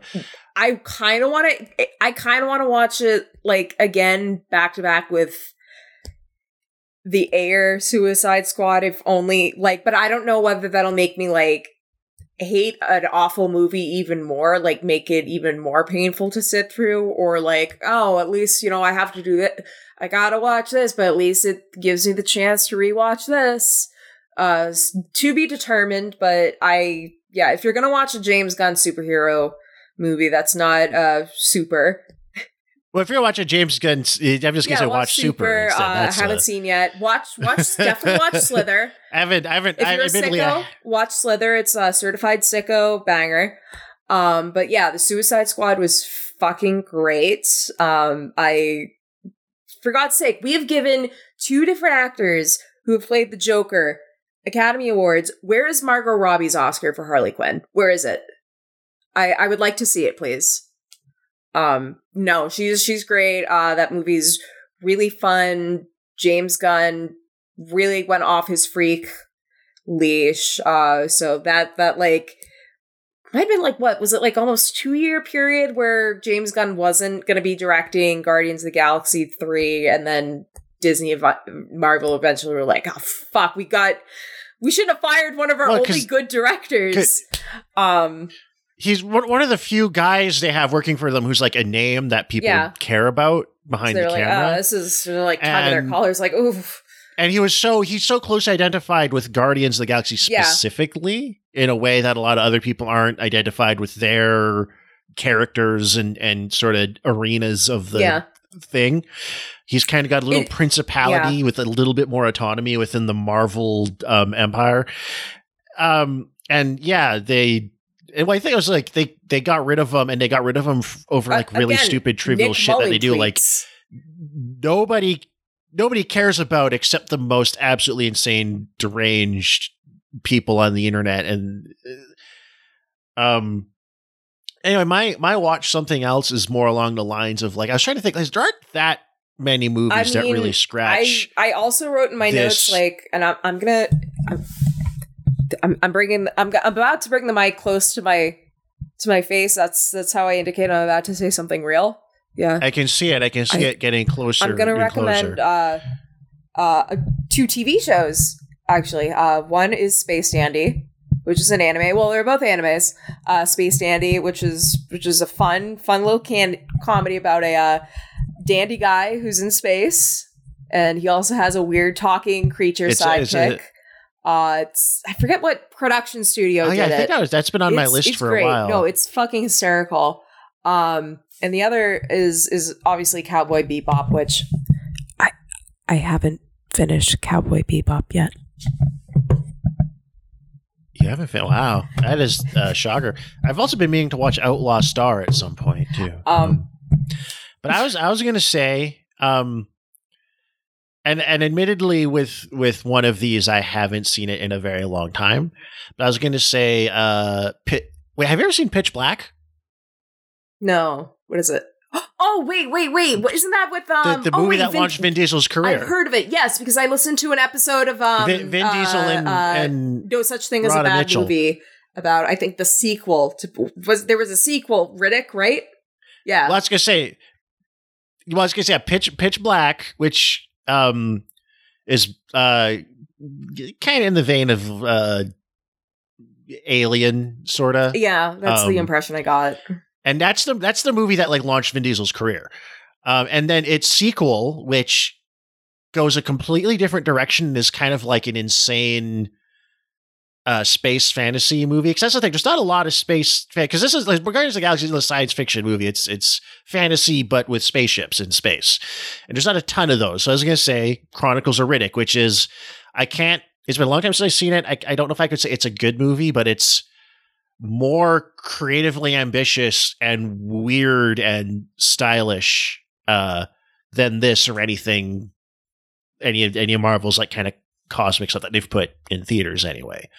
Um, it is it'll it, it'll scratch a similar kind of itch. Um, Yeah, I think yeah. and it's also got Vin Diesel. Um, I mean, there are a lot of there are a lot of things we can But no, recommend um, just based on. but Pitch Black is like Pitch Black rocks. That's one of Um, my favorite I was also movies. thinking of like I I've probably mentioned Southland Tales on this podcast already, but I I don't know it it Southland Oh, Tales has movie I like gotta a, a rewatch. That similar is, like uh, it has a like like the chaotic mid aughts energy to it that like James Gunn was really tethering himself to with like Slither, um, like the the good shit. Um, I mean, so, Southland Tales is on another level. a- it's a Southland movie Tales is that, like- a very weird like movie. s- was like sent into the future from like 2006 and returned and was like do i have such delights to show you I, I haven't I haven't watched that movie in so long. I should rewatch it because I feel like it's probably benefited from the passage of time. it's so good and i found a found a packaged sealed version at the thrift store oh no it's it was it was i it was great it's great I've also Um, I've I've never seen the ending to Donnie Darko.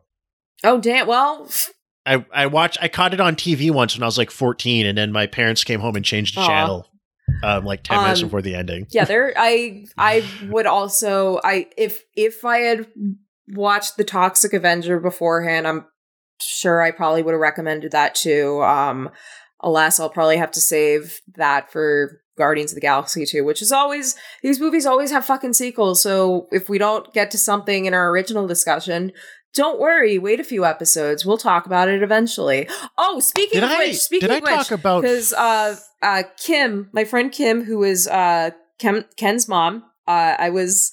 I like to joke that I was uh, her and her husband's surrogate. Uh, I they're they're the friends who adopted my my baby boy Ken. Uh, she just she went to like Disney Land World, I think, like a couple weeks ago, and she she explicitly told me I need to bring up that the there's a Guardians of the Galaxy ride. Um, hold on, what did she say? Ex- there's a Guardians of the Galaxy ride, and for some reason, like in in like the it looks like in the thing like the videos they play like when you stand in line waiting to get on the ride, they just have like Terry Crews, Hmm. which. Terry Crews just likes appearing in shit. Like, did you know Terry Crews is an Inland Empire? He's an Inland Empire. Yeah, he's an Inland Empire. Huh. He's an Inland Empire, and I I swear to God. So I saw I s- saw like the restoration of that at uh the Brattle Theater in Cambridge, and you know I've I've seen the movie before, and just I you know I've stayed through the credits, and I see Terry Crews' name on the like cast credits, and like an absolute buffoon, I sit up. Point at the screen like fucking Rick Dalton. I'm like, Terry Crews? And the whole fucking theater is like, what? um yeah no terry terry Crews is in inland empire um and he is also in the guardians of the galaxy disney world ride go figure uh yeah damn so shit what do we got what do we on a do we have previous- to like, watch the uh, next we- avengers next Uh, maybe did did I did I bring? I think I brought. I was going to say that the 1980 Flash Gordon, but I think I brought it up during You- one of the yes, four episodes. I did. yeah. Yes, Did you you get? already- Did you have you have you watched that? not yet i I, I still have so much fucking shit to watch. I still gotta watch. I mean, I mean, Batman that's, movie. that's not one that's like any needs to be anybody's priority, but it's like that's that's a definitely like No, that's a really good like get yeah. high movie.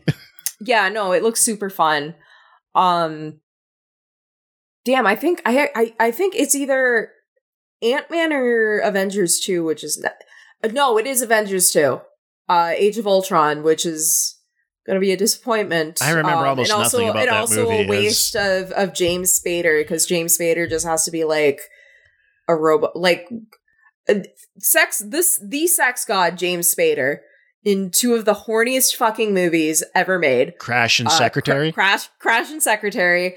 Uh yeah I, well i don't know. I'm we'll we'll see how avengers 2 uh pulls out but but we know that's yeah it's uh joss whedon's bo- big whoopsie. Uh so that's gonna be an interesting episode. Um but fi- final thoughts on guardians of the galaxy fi- final It- thoughts? it- it's Um, it's okay. I guess uh, I, I, I I'd say it's, It's better than okay, but in in being better than okay, it shows how like that's the thing. Better than okay is like the best any of these movies can ever be because of what they are. That's the problem. It's it. This is the limit. You can't make a better Marvel movie than this. yeah my ranking i think my my ranking you can't is make a better MCU movie than this. Well, Um, what's what's your what's your ranking right now? Because my, Uh, my like, ranking is I guess- first Avenger at the top, then was- first Avengers, this- then Iron this- Man three, and then this. I would say for me. this then first Avenger, then Iron Man three, then the Avengers, then the the rest, like whatever. They're all just at the so so yeah, we ba- we have the same like worth. top four, like the four, like of those. Those are the only four that I would say are like worth. But that's the thing. That's that's as good as these can Yeah, these are as possibly good. get. Yeah, until further Like there's a notice, there's a we- limit on how good these movies can be by virtue of how they're made. But I just I want to say like as a final thought, like because I was looking at because again because Guardians of the Galaxy is like this this kind of weird outlier. Like Iron Man wasn't super well known in the public consciousness when it came up, but he was an established guy in Marvel Yeah, as like a single he- character. Yeah, like super, like really important, regular yeah. nerds knew know who Iron Man Yeah. was, but it's not like you But ask it- like a some lady in her hair rollers watching like the morning show, like, oh, do you know who these guys? She's not gonna know because she's But, not. she's um, not on like the diapers he was, she picks like, up for her but- son. But like, but he's like a single character, right? Um, but with like Guardians of the Galaxy, it's like these all these like their their space stuff is like a lot more. I like the just like the the stuff that happens in space is a lot more niche, and and all these characters are are like and they're like real like D-listers that just have popped up here and there in little flashes since the 70s that were kind of tied together really late. And and it got me thinking about the or like you know like this kind of or like where, where do these characters come from? Where do they start? Like who are they kept with? What context did they exist in originally? How much and, and I, I was just like looking through wikipedia stuff. I don't know a ton about it but but it got me thinking like and with the whole thing like oh marvel has the rights to 5000 characters. It's this whole thing in a vault is just a big strip mine for ip that Yeah. that's all it is it's it's a big it's it's a big open pit mine where they just dig this shit out and then process it into um uh uh gruel which is mixing Yeah, metaphors more than a little bit but Yeah. um and, and that's like one of the other like frustrating things about this is you just get this consolidation of intellectual property that is just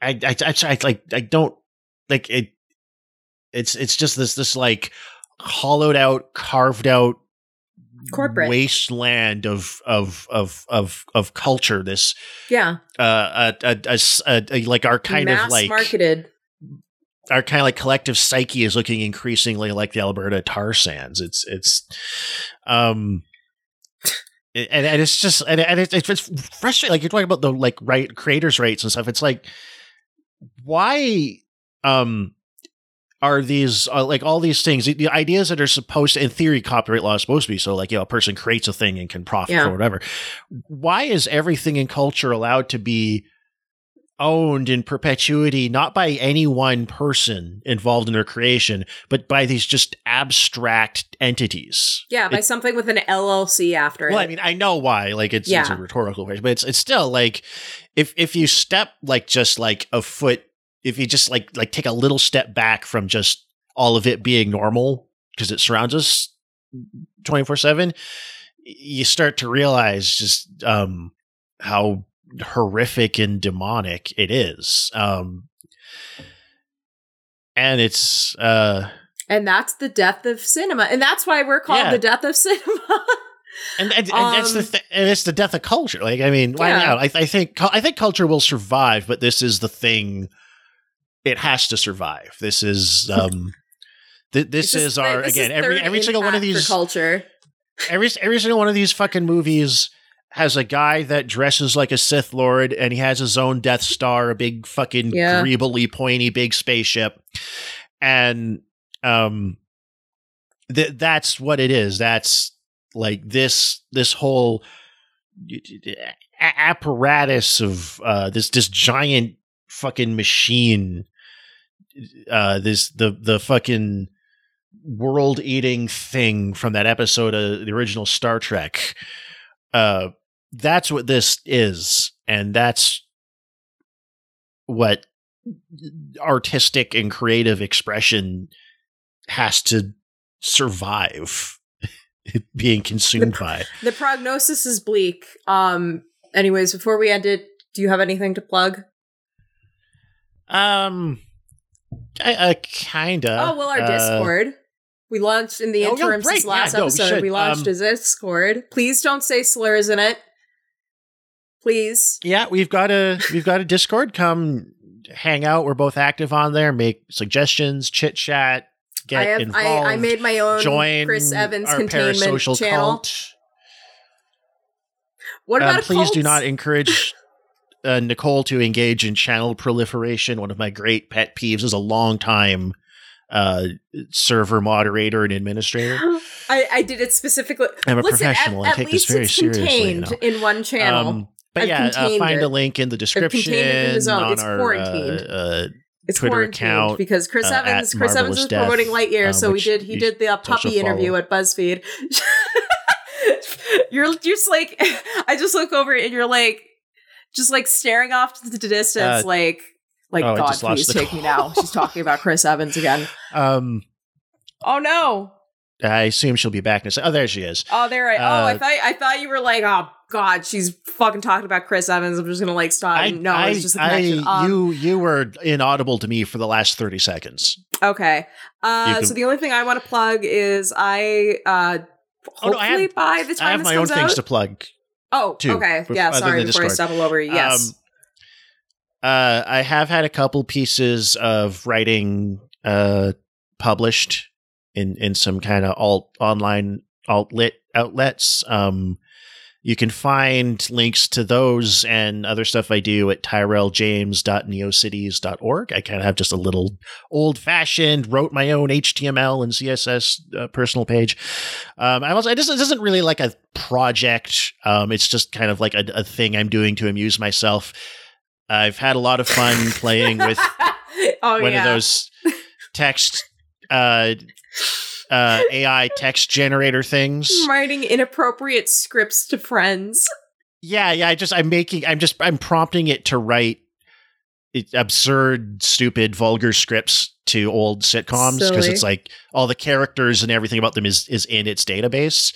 Uh, and uh, if you want to see I, here and there, I'll just be posting them. I made a separate Twitter account for posting them because I'm having a lot of fun doing it. And if you want to read those, I've started putting them on a Twitter account called Unfit for Broadcast. Um, at They're silly. U for broadcast, uh, letter U for broadcast. Um, if you want to take a look at those, it's, it's it's it's so much. I don't know what it is. It's just so much fun to just like throw some like really stupid shit and then see what it spits out, and then yeah, that's why the dolly take whatever thing it spits out right and try and make like a follow up to it and try and like work with and fight with the machine to get something that sort of looks like an episode of a sitcom, but then is weird enough and out there enough that it's kind of funny to read. Um, so episodes so far we've got um, George Costanza starts an OnlyFans. Uh, uh, an episode of Friends where Phoebe gets way into QAnon and thinks that there's a child sex dungeon under Central Perk. And um, uh, Frasier and Niles uh, get into a protracted argument about the legitimacy of the Iraq War. Um, so uh, you can you can find all that yay. on the aforementioned Twitter link. I'll if if I'm cognizant of enough, I'll, I'll maybe put a clickable hiker a, cl- a, cli- a, pli- a clickable hyperlink in the episode description. And uh me, uh hopefully by the time this comes out, I'll have a have a twofer for you in the arts views. I wrote a like uh mini uh not even a mi- uh retrospective on two uh, in my opinion underrated uh giallo classics starring uh George Hilton and Edwige Fen- Fenech. Uh and my review of Dario Argento's new movie Dark Glasses which uh uh, first disappointment of 2022, everybody. Uh, thought that I really had high hopes because his, his I haven't seen Dracula 3D, but I just just watch the trailer and think like how sad it is that like this is the guy who made Suspiria and like Deep Red and Bird with the Crystal Plumage, and it's just like plug in owls and C- CG shit and it's bad. Um, but yeah, so those those two are coming out. Please read them. Please share them with your friends and your family. Um, I like I like the European flair you put on that bird with the crystal plumage. that's what it's called, bird with the crystal plumage. Uh, anyways, I'm I'm Nicole. Uh, you can follow me at on Twitter at Kuntsaragi. Uh, as well as that's my handle for most things. So if you search Kuntsaragi, that's Kuntsaragi with a K U N T S. Uh, then the last half of Misato Katsuragi's last name, you'll probably find me. Um, yeah, get me, get me. We want to get us, get us trending or something. Do our, do our work for us, as we always say. Uh, promo. Tell your friends, tell your family, uh, tell your mom, tell your dad, tell your Uh, pet goat or whatever. Great, great rewards await you in the afterlife. Um, eternal salvation or triple your faves and retweets back. Yeah. All right. All right, Thank you again, everybody, for listening to another episode, and we'll see you again uh, in another fortnight. Uh, N I G H T. All right, until we gotta talk about well, next next episode, fucking Avengers too. Bye, everybody. Avengers. Bye. Bye.